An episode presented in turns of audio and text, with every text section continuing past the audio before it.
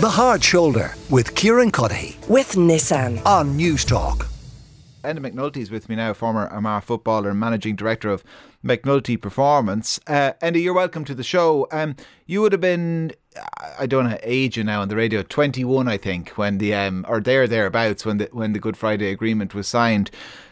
So, I mean, you'd have fairly vivid memories, I'd imagine, of of of life in the north from say the mid 80s onwards. Can can you talk to me a little bit about that that experience, your experience of the troubles from that that point on? Kieran, thanks for having me. I'm actually sitting in a hotel room here in Florence.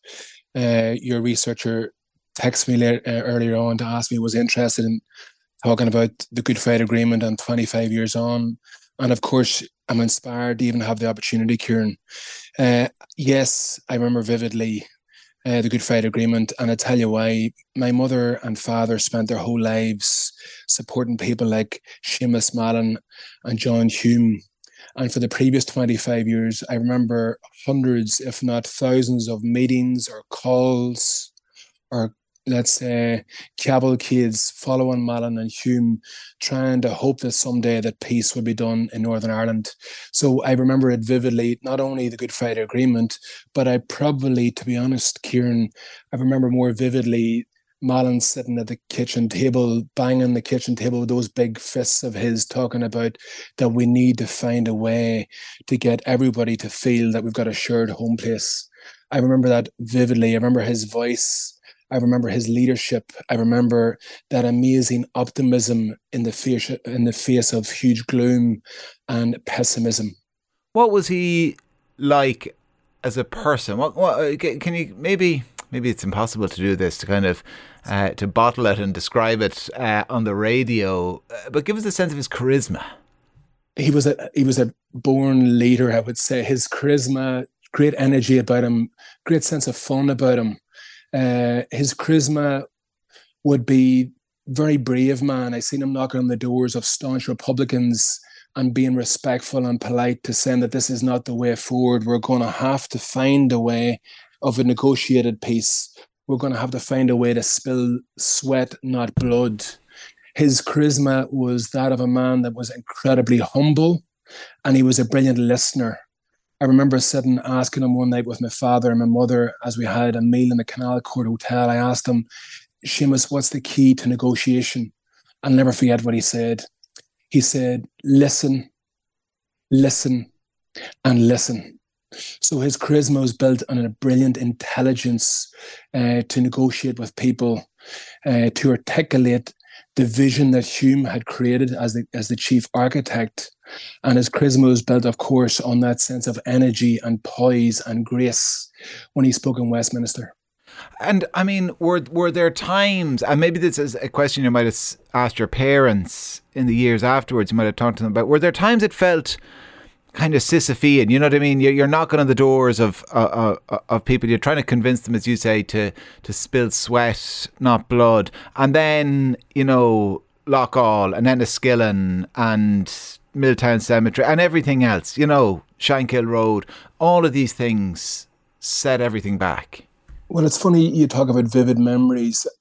Kieran, I vividly remember almost every evening watching the news at home, and my mother and father would always have the news on the television. And I remember vividly every evening after school, there was another bombing, there was another killing, there was another shooting. I don't think I ever remember my mother saying, we'd switch it off she kept believing that eventually this would happen. And many other people in the north of Ireland, unionist, loyalist, republican, nationalist, all sectors of society eventually had to come together with that amazing referendum and vote that there was a better way forward. It probably took 30 years to get there. But thankfully, now 25 years later, we can reflect on it and go almost with awe and reflect on and say that those leaders, what they scripted was incredible. Mm. And if we look around the world today uh, to what has happened since then, it gives us even more reflection with awe. Earlier today, a good friend of mine, his name is Tim O'Connor, he was a key advisor to Seamus Mallon. Uh, I was touching base with him in advance of this interview, and he was like a conciliary for the Irish government up to Mallon and Hume, and yes, of course, the Adams this world. And he said that now he reflects with awe of the incredible leadership uh, and negotiation ability of people like Mallon. And uh, can you remember uh, those conversations, say, at your kitchen table when Mallon would have been visiting your parents? Can you remember at what point those conversations became imbued with a real sense of optimism uh, that progress was being made? To be honest with you, Mallon was the first time I ever looked at somebody in my life and went, there's what a real leader looks like. He was always optimism embodied. I don't ever remember a time where I thought that he was pessimistic. Yes, he'd call it the reality. Maybe he had to go to a funeral of somebody who was shot dead in Markethill totally unnecessarily. But even after that funeral, you still hear him and see him being optimistic. I think that's what great leaders do. They remain optimistic in the face of great adversity. And how quickly did life change post the Good Friday Agreement? Like how how how obvious a demarcation was it? For me, it didn't seem to be a huge transformational change in the weeks afterwards. I went to Queen's University not that long after the Good Friday Agreement, and in Stranmillis I was wearing a Queen's football jersey, and this lady stopped me. She stuck the crutch in the middle of my chest and said, "Your type aren't welcome around here anymore." And and I remember then going, "Oh wow, like that was a real shock for me because yeah. I couldn't believe how an old woman would still be so staunchly uh, stuck in the past. So to answer your question, it didn't change that quick. Although I also remember watching the news, and you'd have much less bombs and killings and shootings, even though the underlying political undertones still existed, and they still exist today. We've still got work to do today. And I think that the Biden visit that we're uh, please God, going to experience in the next week, we have an opportunity to copper fasten that vision of peace, mm. that vision of a shared home place, and that vision of a united home place, north and south of the border. Yeah, and listen, it, it, it can't be said often enough uh, uh, how significant it is that the massacres, and I mentioned some of them, that we saw an end to that, albeit with the exception of Omagh. Um, not long afterwards. But that that largely came to an end. But you know, dissident activity still kind of rumbled on. Sectarianism didn't really uh, uh, go anywhere, uh, and and certainly still exists. Uh, integrated education maybe isn't where people expected in 98, 98 it would be today. Stormont has collapsed. There is no power sharing. So I mean from your point of view, when you talk about what work remains uh, kind of undone, what, what's the priority list there? I mean, what, what, what do you want changed and most quickly? My brother Justin is an MLA for the SDLP in Stormont. He would answer that question with much more authenticity than me, Kieran. Uh, what I do think very strongly about is that we need to make sure we continue to be respectful of people from all sectors of society in the north. We also need to reflect that there's been an incredible seismic shift in culture in the last 25 years, but we've got still got work to do. What is that work? I think you'd be better off asking the DUP this evening what's their perspective on that work. I think we've got a, a, brilliant potential of a deal on the table at the moment. And I think we need to very quickly move on that because I know a lot of sectors in, in the north of Ireland and the south of Ireland are getting very impatient. I'm a businessman, and a lot of business in the north are very impatient about the lack of progress in business.